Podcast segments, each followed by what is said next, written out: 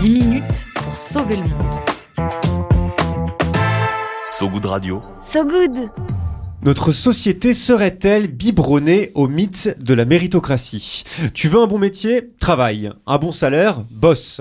Regarde Bill Gates, il a taffé lui, dit-on en oubliant que le fondateur de Microsoft a fait ses études dans l'une des très très rares écoles dotées d'un ordinateur, c'était dans les années 70.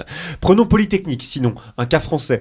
Dans cette grande école d'ingénieurs, vous avez tout juste 296 fois plus de chances d'entrer si papa en est lui-même diplômé. C'est un vrai chiffre, hein, difficile à saisir, je le reconnais, c'est vertigineux.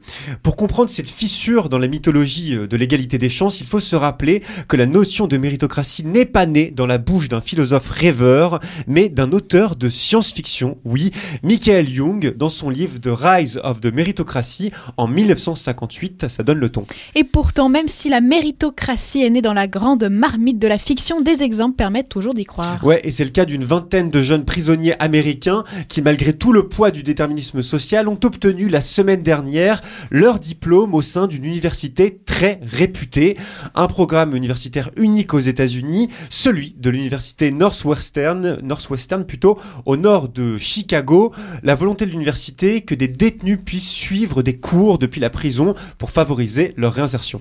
Au total, une petite centaine d'étudiants ont suivi un cursus général pendant plusieurs années. Ouais, des années carcérales, mais aussi des années Covid, ce qui ne leur a clairement pas facilité la tâche, euh, car oui, pas simple d'apprendre les maths et des textes de philo au milieu d'une pandémie qui empêche les détenus de sortir de leurs cellules. L'un d'entre eux, Broderick Hollins, aurait d'ailleurs appris la thermodynamique par lui-même après avoir raté les cours Covidés depuis sa cellule.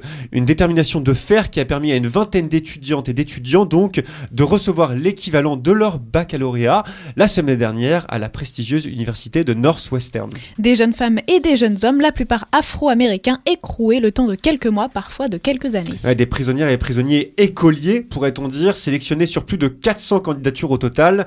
La queue est longue euh, car les chances d'obtenir un diplôme en prison sont limitées, comme le rappelle Rob Scott au Guardian, directeur d'un programme d'études pour personnes incarcérées. Mais la tendance s'inverse, selon lui, de plus en plus de lycées et d'universités créent des programmes d'enseignement dans les prisons américaines. L'occasion de réactualiser le mythe de la méritocratie dont on parlait, un mythe qui, comme tous les autres, agit à sa manière sur le réel, ne serait-ce que par sa dimension performative. Après tout, pourquoi pas? Comme disait Victor Hugo, si vous ouvrez des écoles, vous fermerez des prisons.